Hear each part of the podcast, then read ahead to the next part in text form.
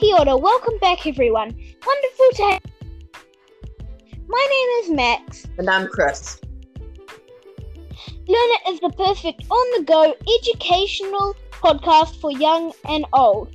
Please note, this podcast is created by school children, and we cannot guarantee the accuracy of this podcast at all times. We created these podcasts for everyone, but especially people in isolation due to coronavirus. And again, before we would like to uh, inform you that we'll be bringing out weekly episodes on Monday each week at 10 a.m. Let's begin.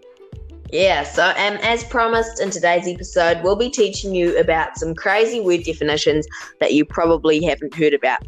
This lesson is designed to increase your knowledge of words and definitions to help you fulfill everyday grammatical tasks at utmost ease. Let's get right into it with our top three list of crazy words for this month, and then we'll go from there. Our number three on the list is Cinderella. I'm sure you've all heard of the fairy tale, right? The word Cinderella means a person or thing that achieves unexpected or sudden success or recognition, especially after obscurity, neglect, or misery. It's just like a fairy tale. So, next we've got the word lunker, which means something unusually large for its kind. And our last is tantamount, which essentially means equal to. Next, we are going to give you three words and three definitions that are in the wrong order, and it's your job to match the words in the definition. For example, the words are great, superb, and equal, and the three definitions are something that is good, something that is the same, and something else uh, some and something that is perfect. Matching these up shouldn't be too hard. So now, let's get going. Word number one is numerical. Word number two is stallion.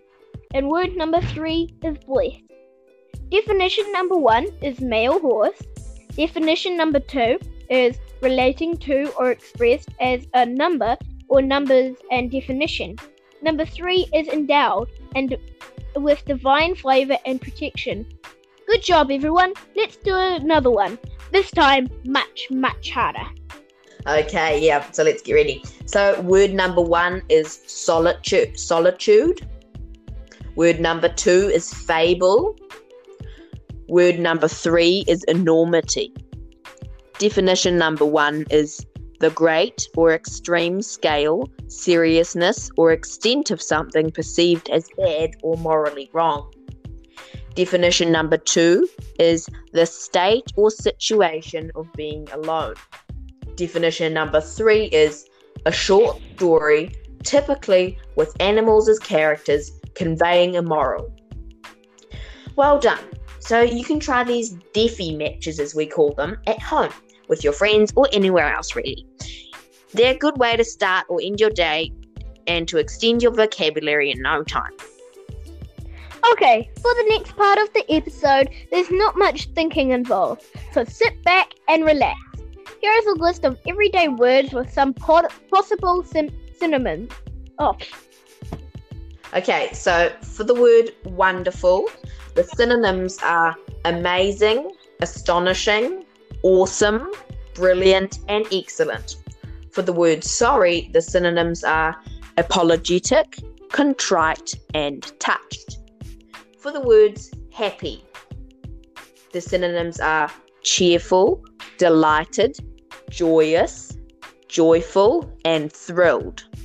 For the word luxurious, comfortable, deluxe, expensive, fancy, extravagant, and posh. Try incorporating these words into your everyday writing. And again, thank you for listening. In next week's episode, we will be teaching you about some facts that will increase your common knowledge about our planet and beyond. Also, if you enjoyed listening to Learn It, share it with your friends. It would be highly appreciated. Take care and keep healthy. See you later. See you later.